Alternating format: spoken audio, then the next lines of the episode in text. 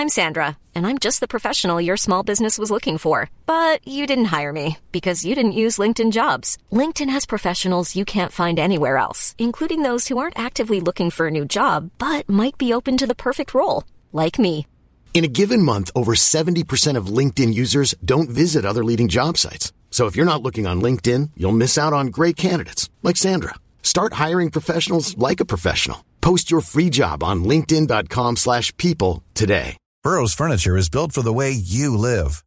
From ensuring easy assembly and disassembly to honoring highly requested new colors for their award-winning seating, they always have their customers in mind. Their modular seating is made out of durable materials to last and grow with you. And with Burrow, you always get fast, free shipping. Get up to 60% off during Burrow's Memorial Day sale at burrow.com slash ACAST. That's burrow.com slash ACAST. burrow.com slash ACAST. Mom deserves the best, and there's no better place to shop for Mother's Day than Whole Foods Market. They're your destination for unbeatable savings, from premium gifts to show-stopping flowers and irresistible desserts. Start by saving 33% with Prime on all body care and candles. Then get a 15-stem bunch of tulips for just $9.99 each with Prime. Round out Mom's menu with festive rosé, irresistible berry chantilly cake, and more special treats. Come celebrate Mother's Day at Whole Foods Market. Hello, everyone, and welcome to Smashboxx TV's podcast 449's after show. The party podcast doesn't sing together. Shh. Figures. What kind of party is that? It's not much of one. I mean, they've got like good information, especially about the FPO game and stuff. Mm. Which is why I listen. Probably do research. Uh, Who well, does that? it's Got time for that. I don't know, but they don't sing. Wow. Then I ain't listening. Again. Still, Yes. no. I, I I like to listen to the party podcast because I I don't feel there's enough uh podcasts about the FPO division specifically. Yeah. We tend to focus. Well, most podcasts tend to focus on MPO.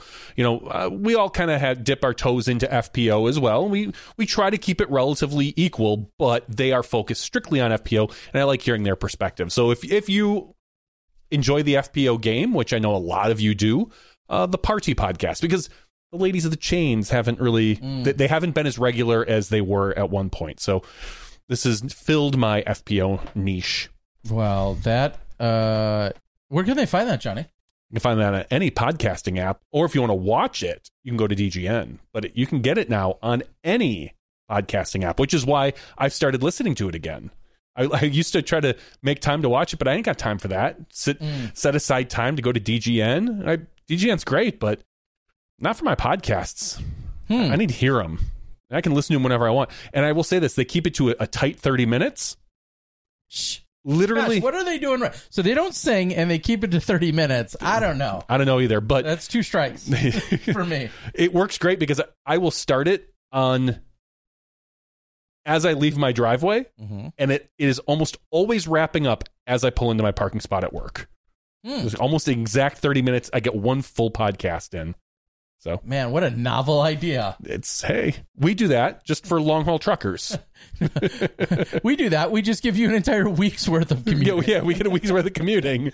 yeah, exactly. Uh, I, I think one thing we can be a little bit more diligent on, and we'll uh, I, I, Johnny or I could tackle this. Is I, li- I do like the idea, especially on a night like tonight, where we had. Uh, of course, the podcast in general will be long if you listen to it uh, in its entirety. But a night like tonight, great example is just trimming out and releasing separately uh, the Paul McBeth conversation, where we can just take that, put this right back here on the Sure. channel, and then release it. uh, You know, with really just I've- start to finish, nothing but that. I've done that a little bit with some interviews. I did it with Ricky. I did it with Gannon. Sure. Um, I maybe I'll do it with Paul as well. Usually, if if I if it's a nice clean cut with with with a with a interview that I think a lot of people are going to want to listen to, I will try to pull that Don't out. gatekeep people. I- Let's give them all to them. I I do gatekeep though a little bit. I'm not gonna lie. Uh, speaking of nice, clean cuts and uh, edits, woo wee! You'll be so proud of me. No, I won't. Uh, not for the first part. So this weekend, I just want to give a little quick behind the scenes.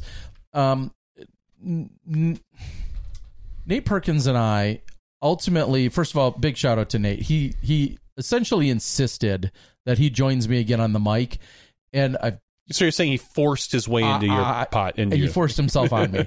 He Oh, that's uh, he last year asked the same. He said, "Hey, can I join you?" And I said, "Yeah, I'd, I'd love it." And I say this all the time. I usually do solo only because of timing and or because it's a it's a huge hassle uh, to get someone, especially if I need to record in the middle of the night.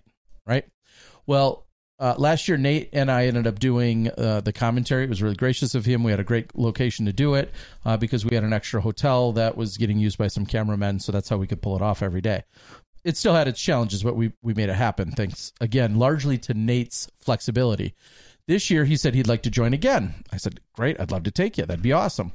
And it, just some of the logistics of where and when to be able to actually record is what became more challenging because I was trying to have a concerted effort to do FPO and MPO releases both on the next day. How'd that work for you? Mi- big mistake number one, right? That it, again, until I have more editing power, that's just not humanly possible to do both rounds of coverage and to do the commentary on them and to then be responsible for the rendering and uploading. Just as a uh, as a reference point, yes, Jomez is finding ways to pull this off week in and week They also have a very large crew, They're multiple editors, remote people. different commentators uh, in, in that they have two people sit down that are are not part of the production. They uh, other than commentating. I mean, I'm hearing a lot of excuses. I was just going to say I'm not making excuses. I'm I'm giving though the the the logistics of it that is how they can do it, uh, and it largely starts with Sounds like excuses. multiple editors. And so uh, Nate and I had recorded.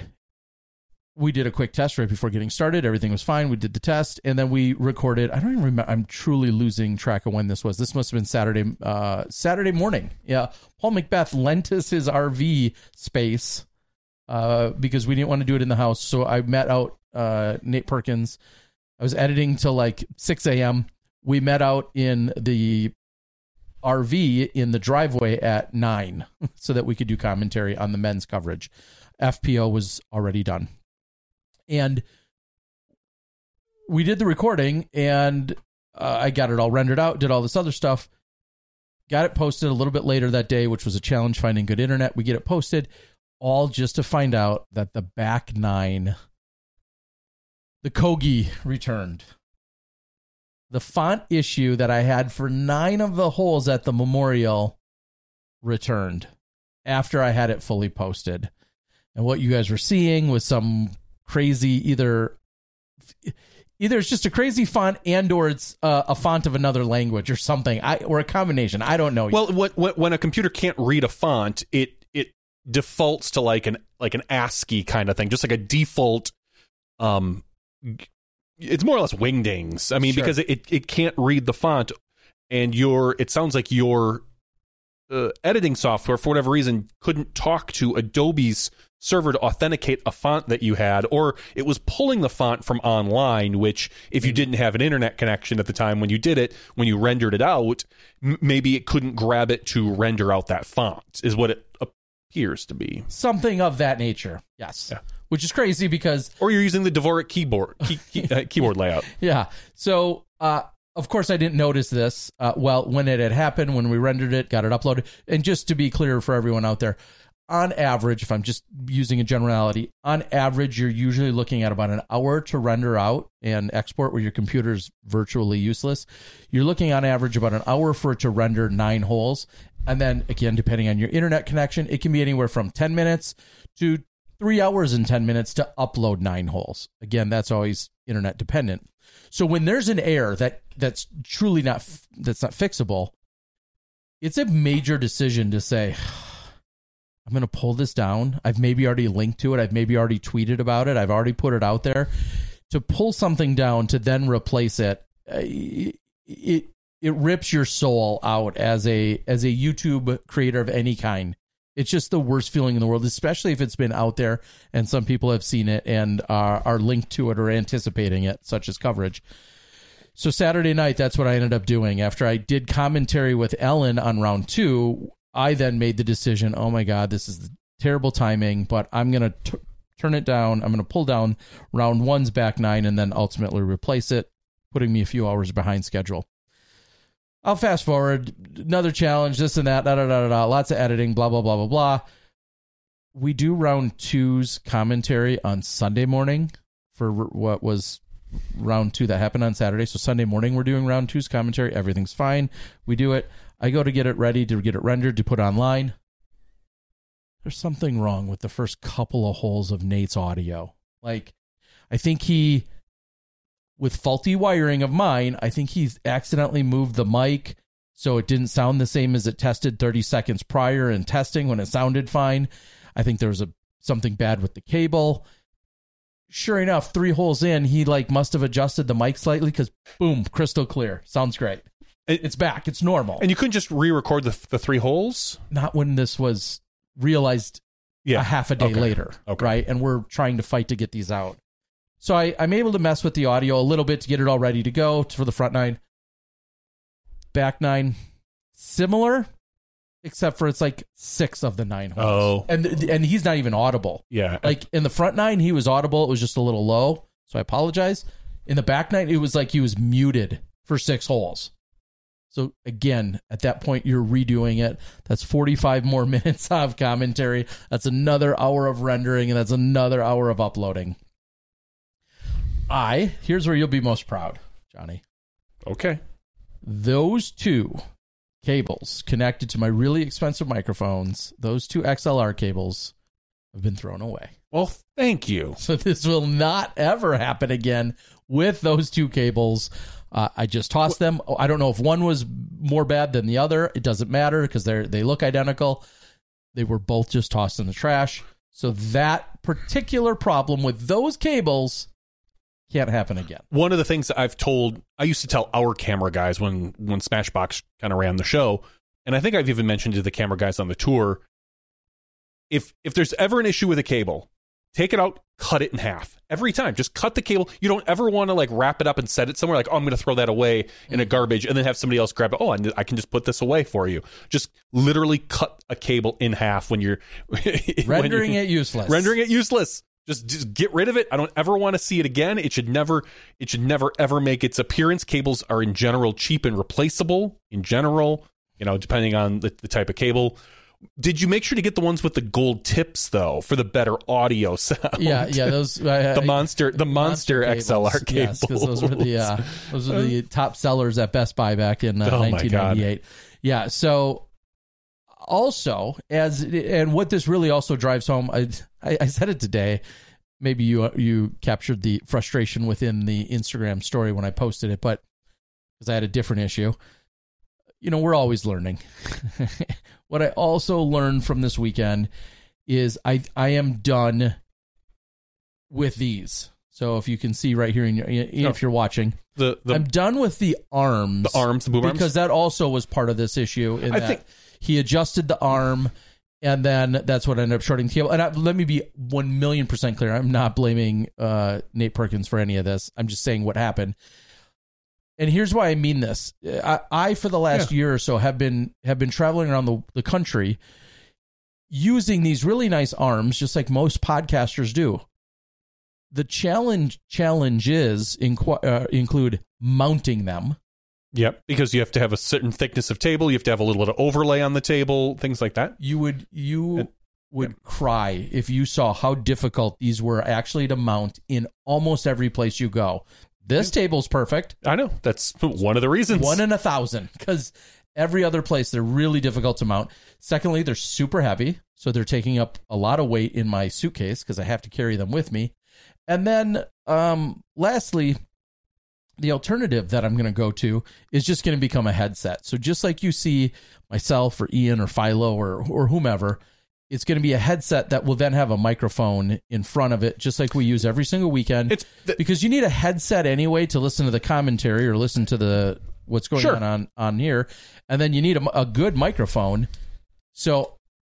Although there's a, a, I'll say they're a tad clunky maybe to pack along and carry. They're going to weigh a lot less, and they're going to solve two, two or three problems in one. you're going to be getting and and I'll say this just as a uh, nitpicky, slightly less good audio out of them. Slightly. Hopefully, because it's negligible, and hopefully, it's I- worth the payoff of what they're going to provide in. Agreed. I think all your advantages are going to outweigh the downside. I mean, whenever you have a, a nice condenser mic like this, it, it's generally, yeah, it's generally going to sound better. It's it's going to come through better. It's going to filter better. All that other stuff. You, you get that headset. It, it can sound a, it can cut some frequencies out. We'll say, but I think most people won't care. Most people won't notice. I'll never lo- listen to one of your podcasts or uh, shows again. yeah. Well, then that's a win in my book. I'm just kidding. So I don't anyway. listen now. uh, exactly. So that those were some of the stories and challenges. I, I had a bad cable. I had I literally had a hard time getting these arms mounted every because I was setting up and taking down studios in various places throughout the weekend. You know, if in this situation, And there's- when and there's they're mounted and they're not moving, this this is great. Uh, but And there's also downsides to having it on the table because then you can, you know, people put their hands down. You can hear sometimes hear some additional hear noises additional noises and things like that. It's further away from their fr- from from their mouth. from their It could be mouth. less consistent. Exactly. So having the headset, I believe, is the best route for you. So Good job. all part of the learning process. So that that will be my next very significant purchase. The bad news is if you're talking about a quality version of those headsets, Ooh.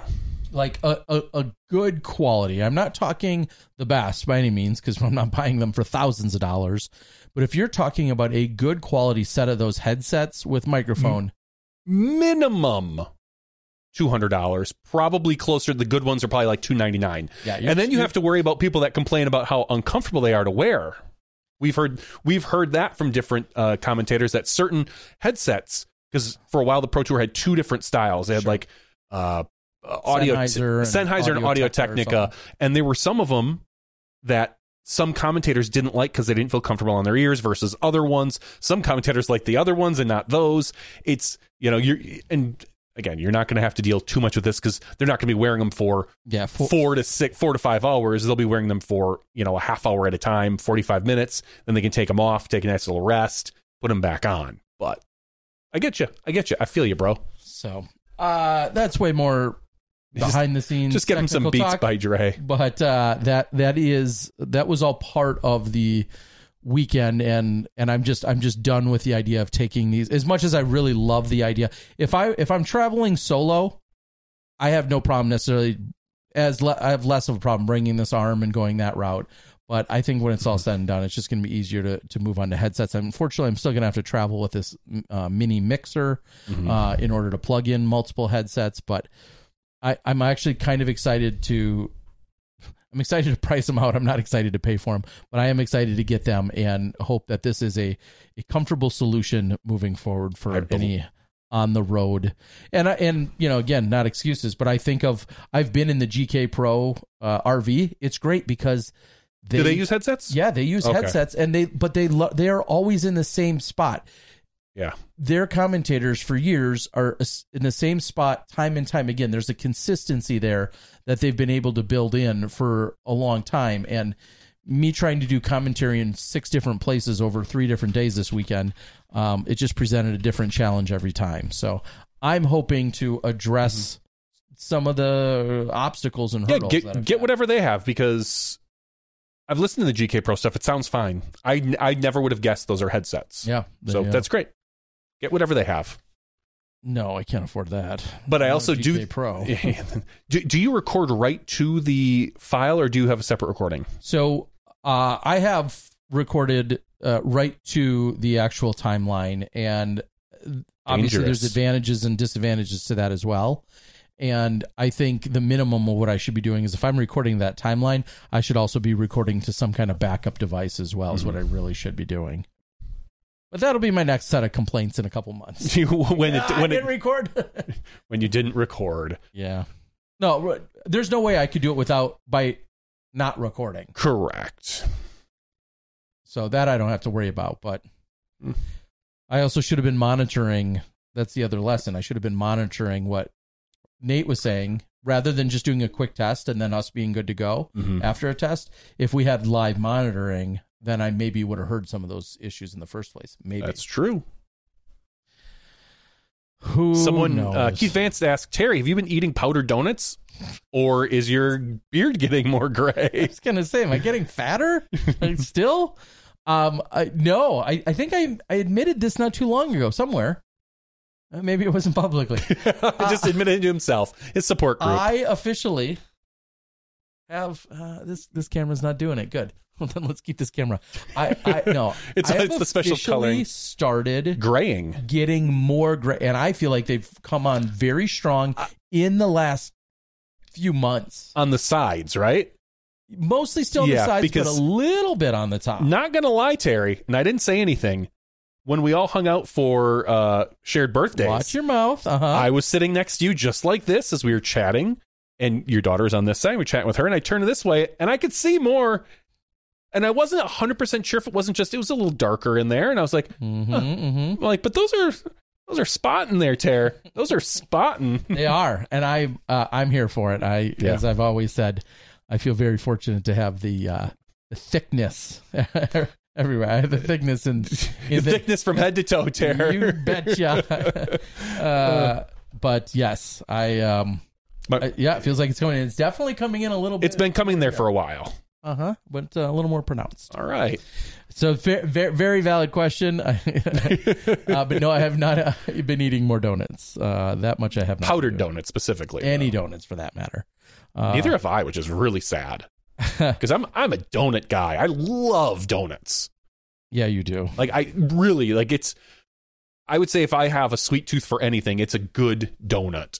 Um, uh, usually just like a long john, no filling, vanilla, or a ring donut with vanilla on it. Maybe some sprinkles sometimes. Yeah. Not usually. Some jimmies. Some jimmies, yeah. Yeah. Um, not the really not not like the really hard crunchy ones that are shaped like some weird like St. Patty's Day thing. Yeah. Just got to be your straight No. jimmies. Yuck. But I am a sucker for donuts, and when we moved to this place, the Sendik's around the corner, not great donuts. Mm, well, that could be to which your which is to my advantage. And even the Pick and Save, which normally has really good donuts, here on the north side or on the on the north side of town, this Pick and Save not great because a good donut is a, a little bit uh, almost oily in the in the uh, the base of it, and the top cream has to be soft and not like when you bite Oh, in it, yeah. it shouldn't crack Crunch. Yeah, and, yeah. cr- and crunch. Crust. And and unfortunately, both places up here have them like that. Unlike the one down the Pick and Save on the south side of town, which I thought had the best donuts in town.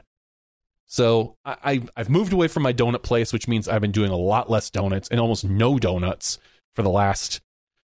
I, I won't say none, but almost none for the last year and a half. Occasionally, I'll swing by and just be like, ah, I could go for one, and then I order One four. dozen. just kidding. Uh, and, and again, instead it's uh it's smoothies now. I'm just loading up on smoothies. I like it. Chocolate covered long johns. Key says, "All right, here's what I will. Uh, I'll I'll try and go through actually relatively quickly." The uh, how I'm a Cubs fan, even though Johnny V and I, again for perspective, we're we're in the Milwaukee area right now. Of course, where the Brewers are. We both grew up approximately two hours north of here, just south of Green Bay. Uh, so definitely Brewers being the closest and the home state team to us. But how I became a Cubs fan, uh, a multitude of reasons. First and foremost, at that time, this was uh, mid to late '80s. Every day when you came home, the Cubs were on WGN. They had a 105 game, which meant when I got in from school, And they didn't ever play night games back because then. they didn't have lights until 1988. So, uh, I've got the card. so do I. the score, The score, card. the, the lights came on, or Yep, whatever. Exactly. So uh, the Cubs uh, played in the afternoons. WGN, which is a semi-local station when you live in this general area. I guess it's nationwide. It's anyway. nationwide, but, But it it was definitely available. You had to turn a little dial on the actually on the cable box to get to it. But WGN Channel Nine every day, and then Harry Caray. Will Ferrell may do a good Harry Caray, but the real Harry Caray was clearly uh, iconic uh, for so many ways and reasons. So uh, always on when I came home. I played a lot of baseball as a kid. I played first base, and I was a decent baseball player, maybe to some surprise. But uh, you came home in the afternoons, so the Cubs game was always wrapping up or sixth, seventh inning, whatever, because I was home just before three o'clock. The Cubs at the time, and still are, were in the National League. Mhm. And that was just truer baseball to me. I just once I even understood the the, The the, concept of a of a designated hitter, I just thought it was stupid. And I to this day think it's stupid. Well, I get it. There is no It's such thing as a designated hitter now, uh, only because everything is a designated hitter. They don't even both leagues now. So stupid. Uh, I I hated that though, and at that time uh, a little bit more. The Cubs uh, were in the National League. Meanwhile, the Brewers, the Brewers at the time, were, American sorry, League. were in the American League. So the Brew, uh, I'm sorry, the Brewers, yes, like the Bucks, largely at that time frame, twenty some years ago. Things have changed, but the Brewers and the Bucks irrelevant. uh, not just irrelevant, but I never heard my dad screaming in jubilation at the AM radio. right, like We- it was we were- always yeah, we were a little too old. and disappointment. Because You know, if he was yelling about Yep. the Brewers, even though Bob Uecker was calling the shots, and we had Paul Molitor and Robin Yount and Rollie Fingers and all, you know, whatever, some of the Mm-hmm. greats. The Brewers, out- out- outside of what eighty three, which I was uh, only five the for. the early '80s were were better for the Brewers. I mean, they went to the the series Yeah, in in 82. 82, and then yeah, I mean, outside of so- that, and we were only four. exactly, we were too young for that. So, So- during our prime years, they Yeah, sucked. th- Exactly. So another reason, uh, I, and that was very true of both the Bucks and the Brewers. Yeah. In the mid '80s, a little bit of the Packers as well. Uh, oh God, the Packers sucked. M- Don Majkowski, Randy Wright, uh, the only two other Packers quarterbacks. The Packers, the Packers stunk until basically Mikowski, and we kind of were then just mediocre. And then when Favre came then in, Favre came in. So uh, I always say I never heard my dad yelling positive things about No. uh, Bucks or Brewers games on the radio when we're in the car. Uh, when that's largely how you watch or listen to games. Uh, so for all those reasons, and then last but maybe not least. Uh, my aunt lives in a suburb of Chicago. I always, even to this day, equate so many amazing memories that when we traveled from up in the Appleton area down to Illinois, this is down to Illinois. It usually either meant I was going to my aunts, who I have just fond memories of being at their house and hanging out with my cousins and aunts and uncles uh, at their place, and or going to Illinois meant you were going to Great America. Uh, Six Flags Great America. Those are the two main. Those are the only two reasons almost you exclusively left when you were a kid. Yep. In the '80s or early '90s, the only two reasons you left Wisconsin and went into Illinois um, were for some kind of sporting event, possibly, or Hmm. maybe the Shedd Aquarium or something of that nature. Maybe. Or usually, though, Great America. Great And America, Great America, barely is, over the border. Is just is yeah is just ten minutes south of the of the Illinois Wisconsin border. So it didn't even feel like Chicago or Illinois. It's but that was that was the exciting place to go. So in general, I had all those fond memories of Chicago and Illinois. The Bulls happened to be in their prime in the early, Early, you know early yep. to mid '90s. Also, a time when I'm collecting uh, cards and well, and the mid '80s, like Jordan came Yeah, on and in like then- and then Jordan 84, and whatnot. 85, something like that. why I didn't like, then ultimately turn around and like the the Bears. Uh, no particular reason, um, because like I said, the Packers weren't great either. I think actually the Bears were largely better at that time Yeah, frame. mid '80s for sure. Um, so those are all the reasons. I think that's everything, but that's truly why, and it's clearly because I wasn't a bandwagon fan. Because we all know that the Cubs for 108 years uh, sucked, and then just won one World Series in 2016. So it wasn't that, but it was just there's there's so much. It, it felt like such true baseball when you talk about Wrigley, the ivy, the brick wall, just you know. And I know people, it's it's not the the most up to date park. In fact, it's the opposite. But just there's this nostalgia and this feeling of like hardcore uh, baseball and and uh, I mean, tradition. it's kind of dumpy Yeah, a little yeah, bit. Like course. it's it's getting better. They're remodeling and things and that. But compared to newer stadiums, like you go you go to, uh, I'm going to call it Miller Park, even though it's not Miller Park anymore. It's AmFam Field. Um, you go to uh, AmFam Field. Even that's 20 years old now, but it, it is a much nicer experience as far as where you sit and you know the restrooms, the restaurants, the you know the the activities for kids that maybe don't want to sit and watch the game. And like, there's just so much more to do there than there is at Wrigley, but it's it's a different experience totally when you different. when you You're go also to these. not walking to AmFam uh, Park, really, for the most part. You're not walking Correct. to Milwaukee. I mean, there's clearly something very special about Wrigley for Yeah. the setting and the, the community in which it's in. So, those are all the reasons. Um, why. And and and similarly, you could say the thing same things, even though uh, I, I had gone to one of um, a, a couple of early uh, White Sox games at brand new Comiskey at the time because that's where my cousin happened to get free tickets to. So we went when we were down there visiting. All the same reasons I didn't fall in love with the White Sox as opposed to the Cubs is because they too were in the American League, which still had no interest to me. which I think I've mentioned this before. I didn't grow up a Brewers fan. Um, I was more of a Red Sox fan. And same same issue with the Cubs. They weren't winning back then, Sure. but for whatever reason, when I started collecting baseball cards, I latched on to Wade Boggs. Yeah, Like, couldn't you? why wouldn't you? He was just a very, he was always like that really solid player, 300 hitter, never, not much, not many home runs. Great mustache, Great He's the kind of guy mustache. you like. He, he, he, he was the, he was for whatever reason, the guy that I was like, I think I got like a bunch of his cards. And so I was like, oh, this is my guy. And when you're 11 or 10, you know, him, Mike Greenwell, Oil Can Boyd, you know, Mhm, you mhm. start collecting them. And it wasn't until I kind of probably was like 13, 14. And I believe it was right around then the Brewers made the move over to the National Mhm. League. Maybe it was a little later than that. But anyway, um, it wasn't until I kind of was like, oh, you know, cards don't interest me anymore. Sports teams do. That I switched over to being a Brewer fan again. And I never disliked the Brewers because they had Molitor and they had uh, Yount and. ah, But I just I wasn't a huge Brewer fan back uh, back in the day. I would listen to them, you know, just like any baseball team. But I was a bigger Red Sox fan for a while, for a few Yeah. for a few years. No, and and it's funny because if we really think about it, like you just alluded to, card collecting, whether it was their value or their look or their picture or or whatever, Mhm. card collecting largely could shape and mold your Yeah. your perception and your affiliation, right? Uh, and and maybe there's some similarities to disc golf right now. For so long, Innova has largely held the the majority of the collectability and collectible For value discs. for many years for discs, and it was harder to find uh, a multitude of very expensive collectible discs that weren't from Innova. And maybe in a similar way, cards kind of help shape and mold either a team or a particular player that you liked.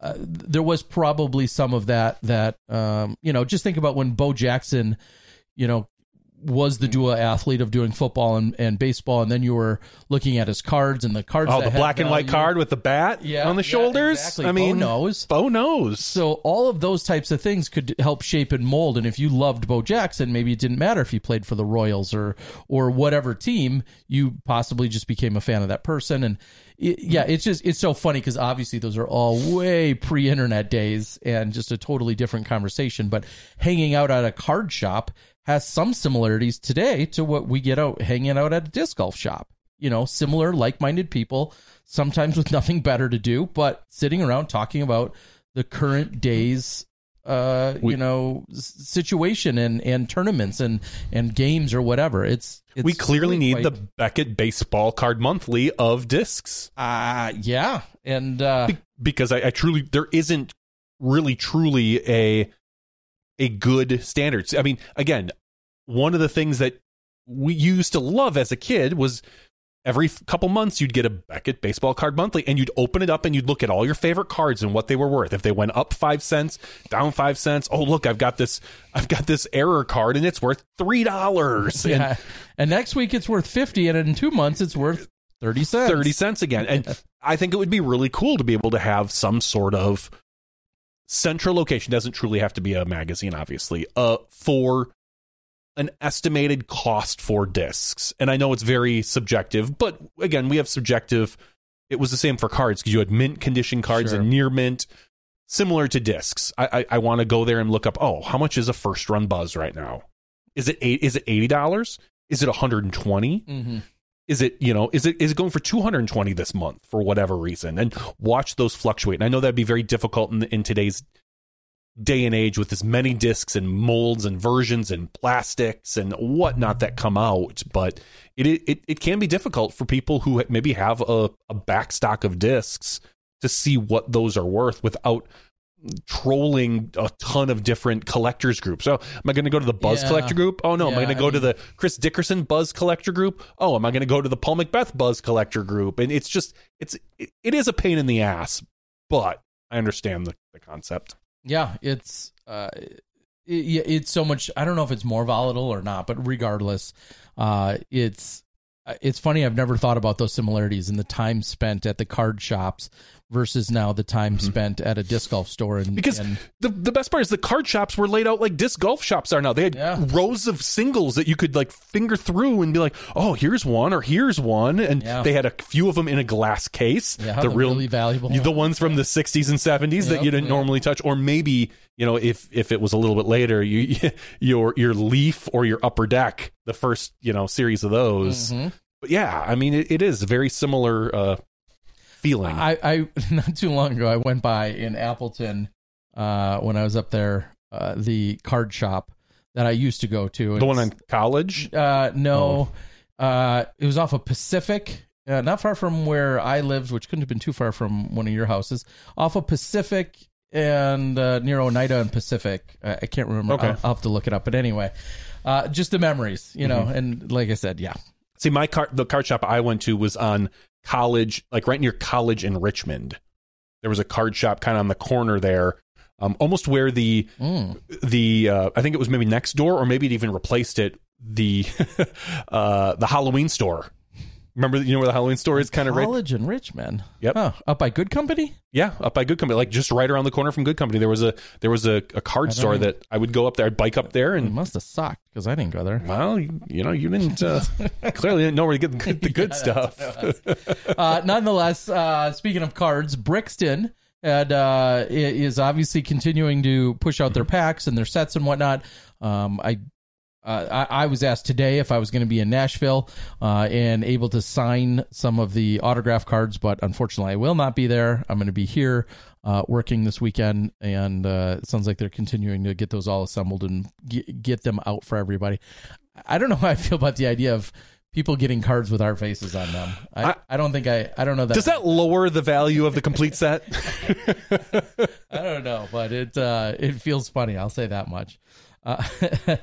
Uh, all right, Buzz Swan says card shops uh, to me are for Magic the Gathering. Uh, yeah, I- I, obviously, I think in a in a world that's been transitioned or updated a little bit, yes, Magic, Pokemon. I mean, there weren't Pokemon cards when you and I were. No, 12 Pokemon. years old. Pokemon is 25 years old this year, last year, something Okay. like that. I only know because my kid, we c- celebrated in quotes the 20th year when he was first kind of getting into it. So he was like seven or eight. He the 20th year. And I was thinking, all right, that was like 20, I'm like 25. Yeah, I was 20 years old. There was no way I was collecting Pokemon cards Yeah. starting Pokemon in college. Yeah. Magic the Gathering came out a few years prior to that when we were in high school, like the end of high school. And Mm. it just wasn't our, um, it, it, it wasn't our thing. It would have been more yours than mine. if it was anybody's. Uh, yeah, if it would have been anybody's, it would have been a little more than mine. But even then, I, wasn't, I, yeah. I wasn't into like. No, not many people were into those type of card games because they didn't really exist other than Magic the Gathering. That was Magic the Gathering is one of the first real kind of collectible card games like that. So, but it never tickled my fancy at the time. Yeah, uh, uh, Captain Moistbeard is saying that Pokemon started in 1996, which meant you and I were gra- just graduating uh, high school at Yeah. that time. Life is full of what ifs. Some awesome, like what if AI could fold your laundry? And some, well, less awesome, like what if you have unexpected medical costs? United Healthcare can help get you covered with Health Protector Guard fixed indemnity insurance plans. They supplement your primary plan to help you manage out of pocket costs. No deductibles, no enrollment periods, and especially no more what ifs. Visit uh1.com to find the Health Protector Guard plan for you. Hiring for your small business? If you're not looking for professionals on LinkedIn, you're looking in the wrong place. That's like looking for your car keys in a fish tank.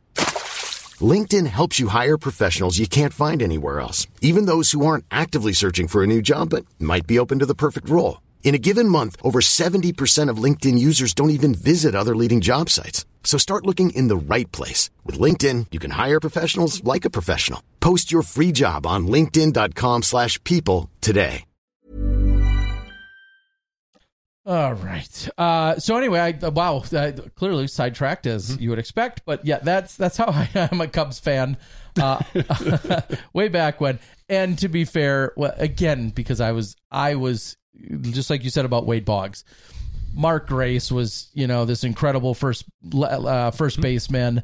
Ryan Ryne Sandberg was actually like Ryne Sandberg. This is kind of funny. Ryne Sandberg to me was the is the Ontario Roc of of collecting in that he was the one card I specifically always would seek out and could never acquire mm-hmm. enough of. That's how I feel about 90s Ontario Rocs. Like I've I've got tens of thousands of cards just like frisbees, but uh, th- that's the one card that I would always seek out, uh, no matter what.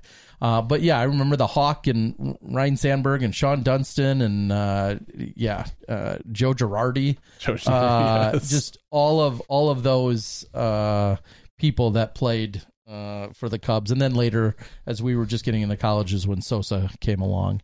Uh, for the Cubs, at least, I saw him play when I went to one of those White Sox games. I think it was his rookie year uh, that he played with the White Sox, and I think I was Yeah. at that game. Yeah, I've uh, got I've, one of those. games. I think I've got his Yeah. White Sox rookie card somewhere, Yeah, maybe. exactly. Um, so I did look at whether the Brewers were playing the White Sox this year, and they are. yeah, Unfortunately, it is an away game for the Brewers. They'll be playing in Chicago. okay, Um, at can we still call it Comiskey Park? you can. That's not the name of it. It's not anymore. I have no clue what it's called now. It's, I feel like it's a cellular company. It's not AT and T Field because I that's don't know. in Someone will tell No, us. No, it's like- I'm going to still call it Comiskey. yeah. There So, you go. um, they're at Comiskey. So Ah, that's that's uh that's a that's a road trip maybe some It- night. it could be. on the. Uh, yeah, it's a, it's a obviously a three game let's series. just ask if we could like get in the press boxes, do a live podcast, and then Oh. uh, and then right after have Dylan come up after he pitches like like oh you missed it tonight huh so, so uh, it's U.S. Cellular Arena. see, I knew it was uh I knew Good, it nice was job, a, uh, nice job, Miller. uh some kind of, and I knew I don't I don't really want to drive by that Oh, wait. part of the town. Sun King says U.S. Cellular. Brian is saying guaranteed rate field. Oh, it. I I no I I, know. I feel like I've seen both on there. I don't know which one's the current one though. U.S. Cellular, but they changed it to guaranteed rate. okay, so now Okay. it's so that means it's guaranteed right now. All right. Anyway, Okay. it's Comiskey. So Uh, yeah, exactly. so anyway, What was I it before Comiskey? I don't remember. That was before our time. Yeah, it was, But again, it'll always be Comiskey. that's true. Um, because I was actually looking the other night for Brewer games to go to, and I was thinking, oh wow, like, like, oh, that'd be really cool to go see Dylan Mhm. pitch if he's coming to town. And just, I wasn't even sure if the Brewers were going to play the White Sox this year because interleague or whatever, and but they are unfortunately not not where I would need, where I would probably prefer to go on the south side of Chicago, Mhm. just to hike to go see a game. Yeah. Way easier to do it here. yeah, the 15 minutes to get there from here. Yeah, that, Yeah, that yeah. makes more sense. Uh, Ryan Pilcher gives us the updates. The cell was a decent nickname for it. Guaranteed rate just doesn't do much for me. I mean, d- you're talking to a couple of people that live down the road from American Family Field. How Mm-hmm. how uncool and unsexy does that sound? Yeah, Miller Park is so much better. Yeah. as a name. Uh, I totally agree. Yeah, just like no to, bias. to me, I and under, I understand like for basketball, we had the Bradley Center, hmm and nobody knows what Bradley is outside of like Milwaukee. Sure, you know, yep. a huge philanthropist, Mhm. and now it's Fiserv Forum, Yeah, Which- Fiserv Forum. which I don't think is a horrible name because it kind of it kind of rolls off. And how many forums do you have? Sure. And so I don't mind the Fiserv Pfi- Fiserv Forum, even though it's a little difficult to say. Hmm. Uh, and Ryan, uh, before, uh, so Miller Park was brand new. It was literally built right next door, or I don't It was want to call a- it. It wasn't even a street. It was literally hundreds of feet away from. it was on the previous- on the other side of Yeah. the parking it, lot. It, it was called County Stadium, as in Milwaukee County Stadium. And fun fact that maybe millions of you know or don't. Uh, Major League was shot, even though that was, of course, the Indians. Major League was all shot at County Stadium. So uh, Bob Uecker was, so to speak, in on his home turf, very much so, uh, while playing the part. But the actual footage of Major League, Charlie Sheen and the whole crew, what that was all County Stadium, and I know a couple of people that were extras in that movie uh, way back in the day. Again, that was a little bit before. Uh, I mean, we shouldn't have been watching it. Let me put it that way. When that movie came out, Oh, I'm sure it was rated R, and we Yes. were probably 10. I, I bet that came out in '88. uh, something like that. Because I'm to do the math. we're we're watching movies with my son now, uh, trying to bring in. So we started with. I think we started with nine. I think we started with Ferris Bueller. Okay, So- that, that one at least isn't rated R. Correct. That that no, and we're not. And but this is where I was thinking. Like I grew up watching Major League, Yeah, and I was probably yeah. It came out in '89, so 89. We were 10 or 11. 10 or 11 and i had the cassette tape because there was like three or four movies we watched just a ton of it was uh, major league a bad bad horror movie called the gate Mm. um and goonies those are the three tapes that i think rotated inside of our vhs player all the time and so i, I watched a lot of major league and so now we're we're, we're, we're tr- I'm trying to find movies to watch with our my son. So we watched uh, Ferris Bueller, held up great. Watched Willow, I thought it held up really well, and then we watched um, E.T., which Hmm. again held up. It was awesome. I mean, uh, still a good movie, but yeah, lots of. Uh, I, I was thinking, I was like, God, Major League would be fun. He's not a sports guy at all, my kid, Sure. but it's kind of goes beyond that. Yeah, and, it's- and it, but it's still a few categories. it's still dips still not really. no. we, we even, even at watching. even it. at We did. thirteen, I'm like, eh, maybe Uh, just maybe I'll have better- that movie. Honestly, maybe I'll have chuckle. better choices than my parents. Yeah, it makes me chuckle, and I feel like I need to go Uh. watch it now. Uh, all right. I, oh, so here's what I, I will quickly. Uh, first of all, someone says Terry, I heard you're purchasing an RV, moving next door to McBeth at the Grand Canyon. No, I won't be. Um, Brooksville is is is nice. I looked it up. It's about nine thousand people. I guess ten to fifteen earlier tonight. So I looked it up. It's nine thousand people. It's obviously relatively small. Uh, great community and all. Number one, number one recommendation. I cannot say this enough. Deli World.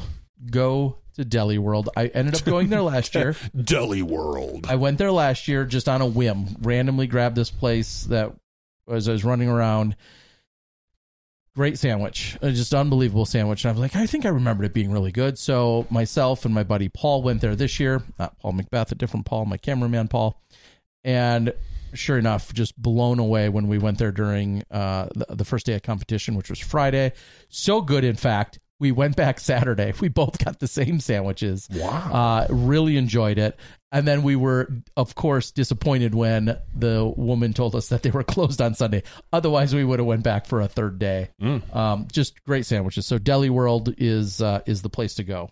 But I will not be buying any any uh, RVs in Florida. I, I told you the heat the heat was a little bit too much already this weekend, and it's only going to get hotter. So I'm going to pass on that. Uh, somebody, of course, because he, he has to stir up uh, controversy and drama, or is looking for it at least, and he likes to be a, a jerk in his own right. But Disc Blaster does ask the question, uh, as a couple others actually did too.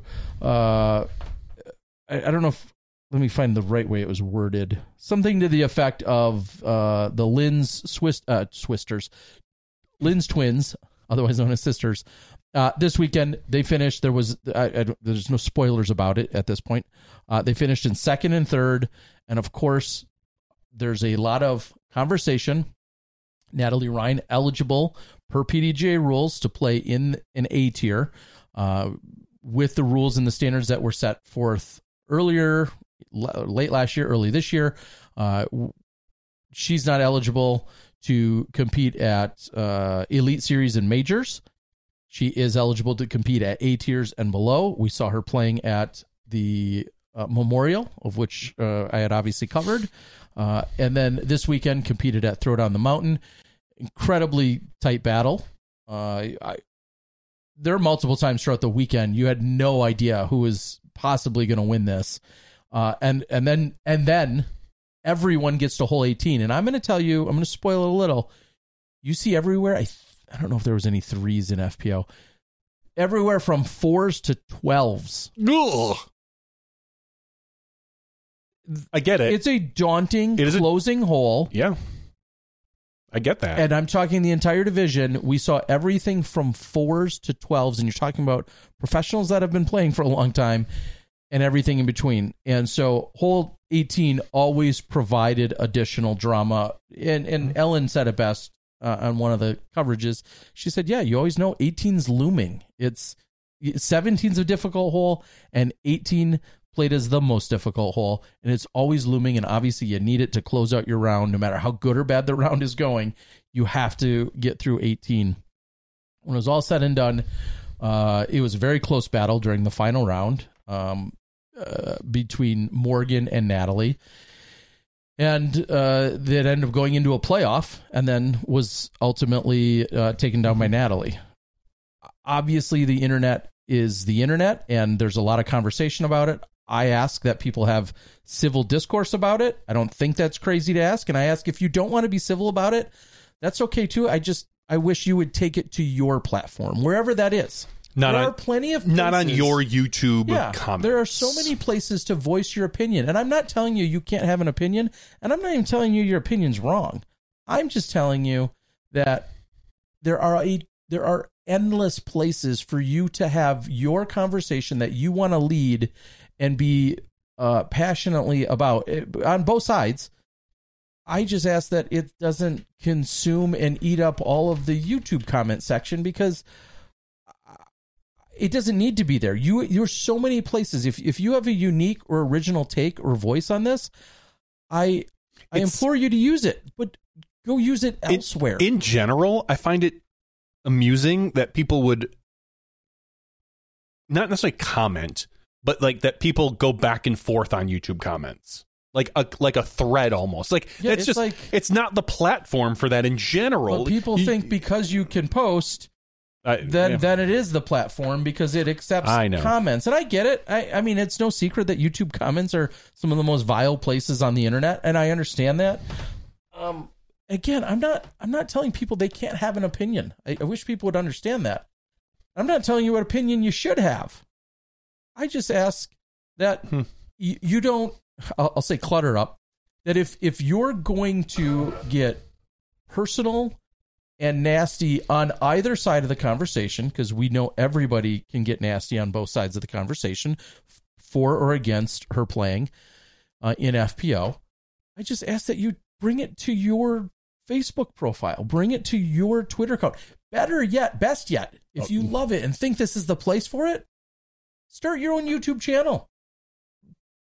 Click on your computer, hit live, and talk about it. I'm I, I support that. I fully support that. So that's what all I'm going to say about it. Uh, Well, I think in- what- in I think- terms of uh, it, it is it's been amusing that some people um, want to click on it just to tell me that they're not going to watch it, and and that's fine too. Uh, I, lead your own life. That's the best comment. I, I commented here to tell you I'm not watching this. Um, That that's fine too. it, I, I think what people uh, let me just real clarify. sure. Some somebody I think literally just posted minutes ago maybe on on one of them and uh I'll use this as an example. Call them up. Name. Um no, I'll use this thing as an example. Uh maybe I can't find it. I maybe this is a bad time for an example if I don't have it handy. But it essentially said I don't agree with the decision that uh Natalie can play an FPO. What what's so uncivil about that? And I didn't reply, but I'm thinking in my head, that's not uncivil. That's fine. Now, if you if you suggest that somebody should go harm themselves or somebody else should go do something drastic or that's just you know uh, over the line, and of course over the line subjective to everybody, that's what I'm just asking you not do on my channel in any given direction. Civil discourse can happen. I, I think we've said that a hundred times on the show. Civil discourse, I I'm good with it happening. Just civil's the key word there, right? It's and, and discourse. It's almost is- impossible That's the problem. on on with with this type of thread on this platform. I I will say there's I have seen a lot of civil discourse about it. Uh, it's just yeah. not necessarily on YouTube in a comment section. It, it, it's not the place where it tends to happen. What I want people to do, Terry, is n- not comment on it. Comment somewhere else and link to your video. Mm. I think that's the best Yeah, move. I Like, hey, I like I really actually. dislike this video, and link it. I like that. Make sure you link it. Yes. Share, link, subscribe. Share, link, subscribe, and tell people how much how bad this is for whatever reason you think it's bad or good.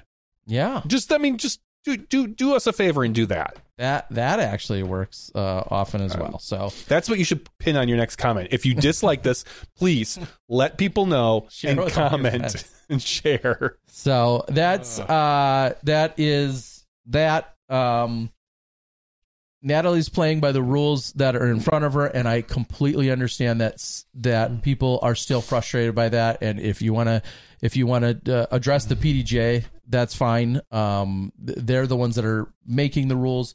People are running tournaments. Mike Barnett, uh, I'm sure, took some pressure, some heat uh, this weekend. Mike Barnett is running a PDGA A tier event that uh, it, that is eligible for Natalie to play in. Mike Barnett is doing his diligence as a tournament director. I'm doing my diligence as a contracted videographer, editor, and commentator. I, these are all of our jobs, and we're all playing by the rules that are set forth in front of us. I understand a lot of people dislike the rules, but I've also said a million times let's argue about the policy or the rules instead of the person. And I think that gets us a lot uh, closer to, uh, well, civil discourse. So Well, there you go. Um, yes, Galactic Conqueror says, "Yep. If you feel strongly, then please contact the PDGA and be productive. Otherwise, play on." I, that's another good way to put it. thumbs Um, up on that comment. Yeah, I, I think that's a great way to put on it. Terry, do we have anything else going on?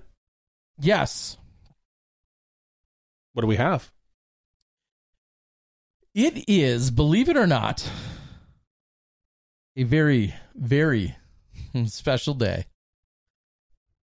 It is the nine year anniversary. As of midnight here on, on the 5th of April, is the nine year anniversary of Smashboxx TV's first ever live disc golf broadcast. I I got a kick out of something on Reddit. I don't know if you saw it or not. Someone had made a post, "Hey, don't complain about DGN when we had to live through this."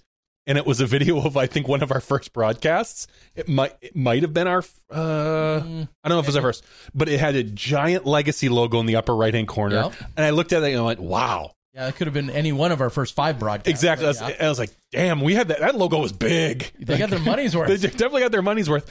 And on our live broadcast, it had all of the camera information. Like someone had hit a display button, Nice. and so it had like battery power and all. We like, wanted to update the plot. We Make- wanted to keep the world informed. we wanted everyone to know what white balance we were at. and I, I laughed on our single camera, on our single on our single camera and operator. Someone nailed the camera too. Someone's like, "Yeah, that's a that's that's that's an XA10." I'm like, "You're right. It was an XA10, a Canon Huh. XA10." I don't Well, know. Was that maybe on the description as well? I didn't see it, Oh. but maybe maybe it was, and I, I briefly looked at it, so I got a chuckle out of that, and and I, I laughed. I said, "Yeah, that brings me back to the good old days."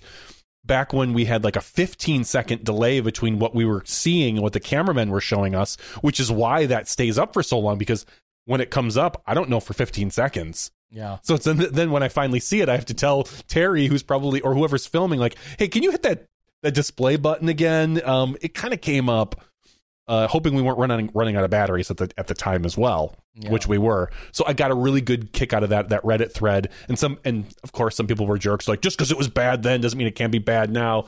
I took it as a compliment that look how look how far we've come, and look at the humble beginnings, moving on to now. I, I, I, laughed at it. I did not take any offense to it Yeah. at all. Yeah. if they only knew it was three people, one camera, uh, and a and a six hundred dollar bleeding budget compared to the uh, to the eight or ten cameras plus drones and and gimbals and twenty two people and you know twenty thousand dollar budget a day or whatever the f it is. Uh, yes, it it has come a long way, albeit not perfect still, but. It has it has come a long, long Nine way. So nine nine times. times. yeah, Nine nine years. years. today. Uh, was uh, it was of course out in California, Veterans Park, the Sylmar Open. Uh, they it was a C tier of course, we filmed a C tier. Why wouldn't you? Uh, why wouldn't you? They're the only ones that probably led, and it was sponsored by And Legacy. they were yeah it was sponsored uh legacy shout out as always not just today but so many days uh renting that incredibly expensive live backpack so that we could host uh we could do the live broadcasting and uh they wrote a check and that allowed us to rent the unit uh for ultimately 5 weekends we and then we were live for 4 of them four out of five weekends. It was a one month. broadcast. It was a one month rental that we stretched for the five week month. Yeah. because you had Uh, it from like whatever, like April first through May first or whatever, and we found one with five weekends, and we covered four out of five weekends. Yes. Uh, Ah. the, the the events we covered that I traveled to all of which. Do you Mm-hmm. remember them? Sylmar. Sylmar the first weekend. We went to uh, Bowling Green, Yep. Bowling Green AMs. AMS, Bowling Green AMS. Because why wouldn't we film Bowling Green AMs? uh, the uh, uh, the the one in Illinois, uh, the battle, uh, not Battle of Bedford. Um, Yeah, that course in place didn't exist yet. no, um, didn't we do one in Illinois? Close. Close. Yeah, partially. Yes, technically. We filmed the Rumble. The Rumble. That's what it is was. right in the Quad Cities of Illinois Yeah, the Rumble. and and uh, in uh, Indiana, uh, Iowa. And then so didn't we we- the Rumble, and then didn't we do the Minnesota Am Championships? Minnesota Am Championships, where we first met Jordan Castro, along with a number of others. Mm-hmm. Uh, so four out of five weekends we were live at those four different events. And How much did we charge for that? uh, Zero. Zero. How much did we lose? Oh God. thousands. Uh, and for for the bonus question that some of you might remember, the Bowling Green AMs was special not only because it was the Bowling Green AMs and nobody had covered amateurs live uh, at that point. Why did we Our final round because we wanted the practice. I I, rode in a fucking Greyhound. I know. I rode in know. the back of a bus to get down there to save every penny just to get down there carrying all of the equipment with me. Uh, multiple buses on a Greyhound to go from Wisconsin down to Bowling Green, Kentucky, 13 hours away in a car. And when it was all said and done and we filmed the finals, we had myself and Avery Jenkins commentating. commentating. We had Simon Lizotte the He- day before do whole previews. help us did whole previews where he threw the shot, we filmed it, talked about it, and used that as a whole preview. Drones weren't uh, drones didn't even exist at that time. And Jamie Thomas, who works now for Disc Golf Network, uh, was our cameraman. So I mean, we can basically take credit for Simon, uh, maybe not Avery, but uh, Jamie Thomas. Yeah. And I paid Jamie Thomas. I bought a pitcher of beer for him and uh, for for the three of us. I think that was the payment was a pitcher of beer for us to be live uh, for that final nine out in the middle of some field in the back of a bar. Yeah. Which I don't. It wasn't a normal course at that time. That was how Bowling Green went. I, I just I will ne- never forget it. That was also the day, as I talked about it hours ago. That was also the day Jamie Thomas told me of like where audio levels are supposed to be at for YouTube videos. I was like, oh, I didn't know. I had no idea. I had never treated a single video for audio in any. I'd never even looked at the audio levels. Uh, and he was telling me the the threshold in which you should try to to shoot for to get into your audio levels. So, what did I say today on Instagram? We're always learning. We are Always always, learning. learning. So that was uh was it the Waba Waba bar? I it was where they just had the finals that year. So this was uh, again um 2014 and it was like a bar and then I feel like literally it just felt like there were some holes out in the the back area of it. And that sounds about right. Wa the Waba bar? It was not like Kereiakes or White Park or any of the courses that I actually knew. It was. It felt like, Like I don't a- think they were temp. Yeah, Yeah. I don't think it was a temp course, but it definitely was uh, relatively open. So, uh, yeah, uh, yeah. Final nine course was behind it. Well, there you go. That was probably it.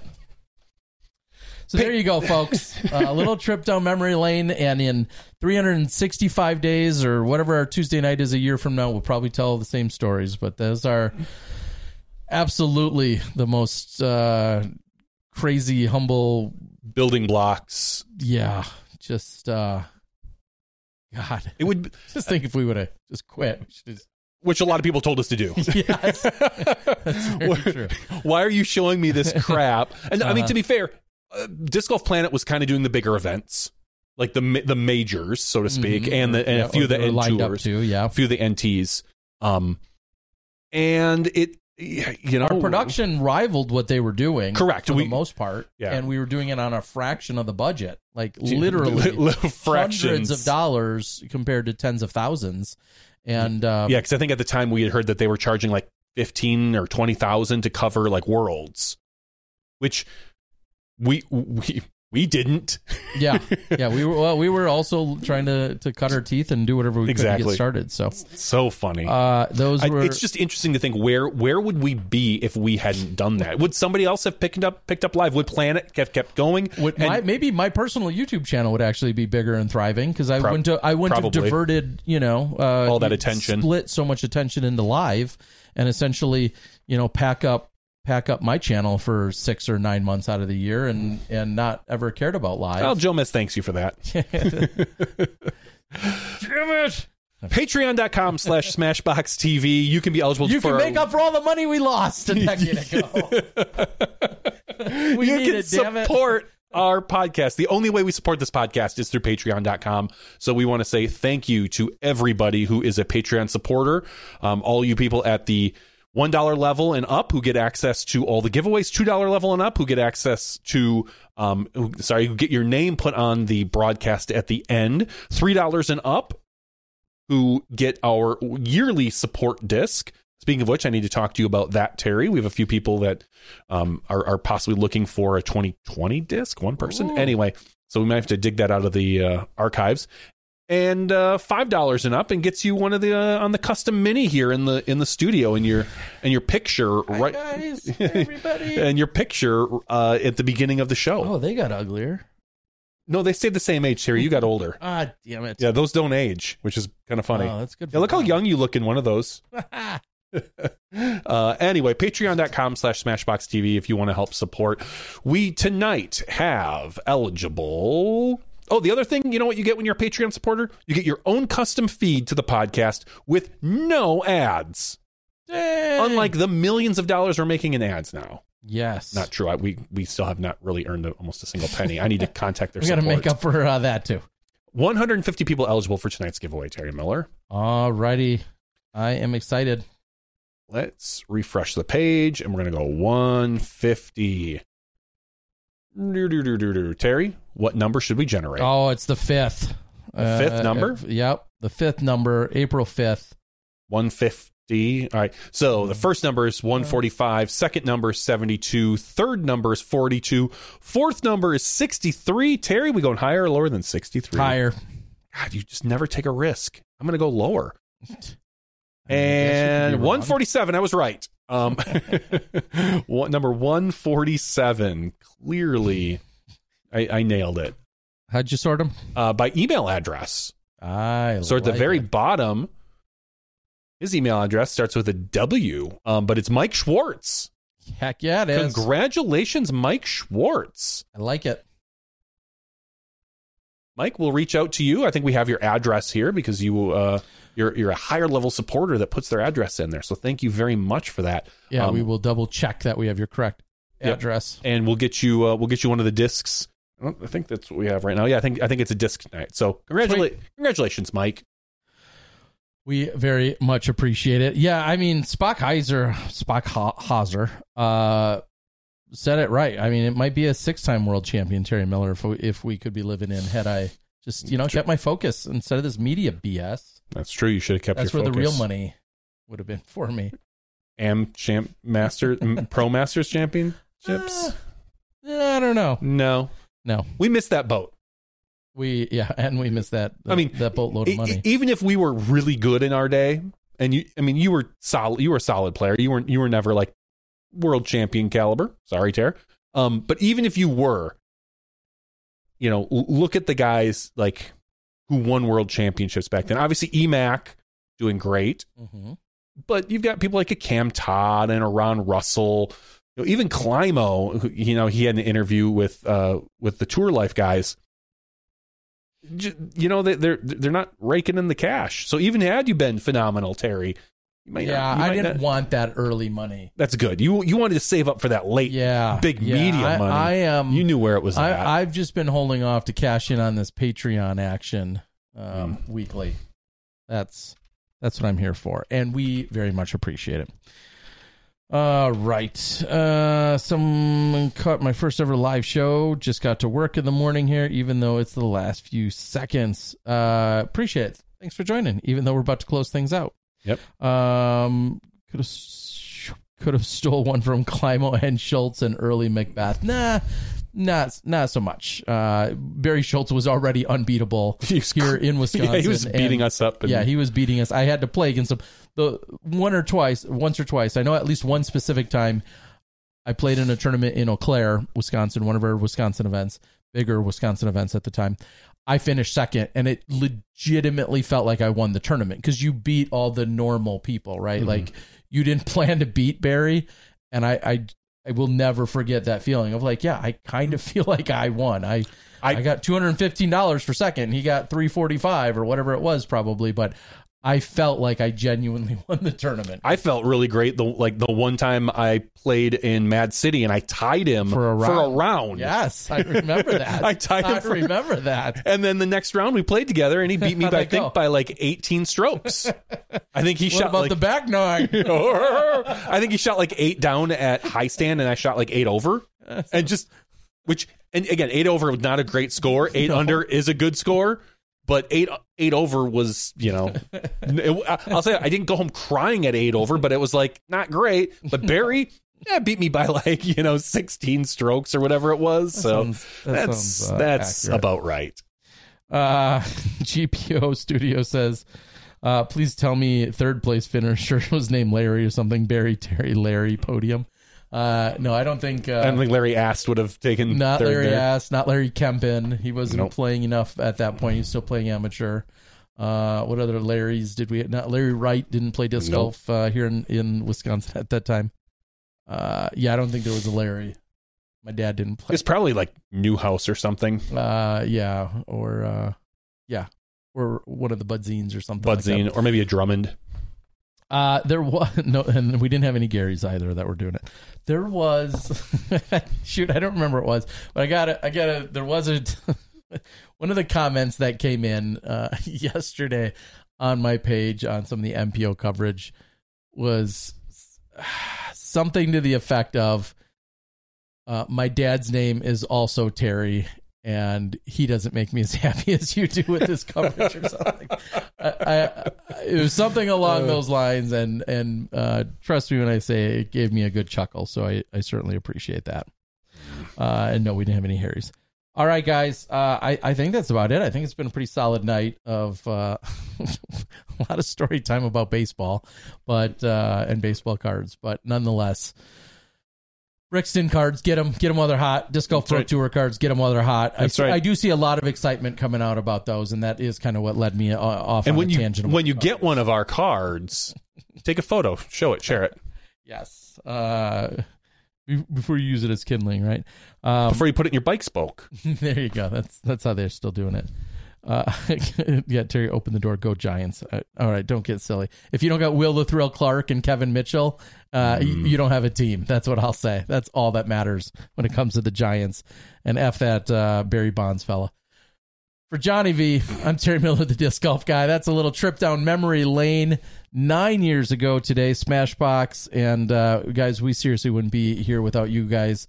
Some of your constructive criticisms, some of them not so constructive, uh, but one way or another, uh, we've been here and uh, we do it because we love the game and we love all of you guys. And we hope we bring you at least a slice of entertainment and a little bit of uh, disc golf knowledge to you.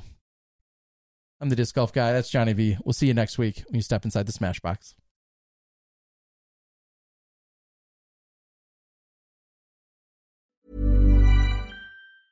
Planning for your next trip? Elevate your travel style with Quince. Quince has all the jet setting essentials you'll want for your next getaway, like European linen, premium luggage options, buttery soft Italian leather bags, and so much more. And is all priced at 50 to 80% less than similar brands. Plus, Quince only works with factories that use safe and ethical manufacturing practices. Pack your bags with high-quality essentials you'll be wearing for vacations to come with Quince. Go to quince.com slash pack for free shipping and 365-day returns. Mom deserves the best, and there's no better place to shop for Mother's Day than Whole Foods Market. They're your destination for unbeatable savings, from premium gifts to show-stopping flowers and irresistible desserts. Start by saving 33% with Prime on all body care and candles. Then get a 15-stem bunch of tulips for just $9.99 each with Prime. Round out Mom's menu with festive rosé, irresistible berry chantilly cake, and more special treats. Come celebrate Mother's Day at Whole Foods Market.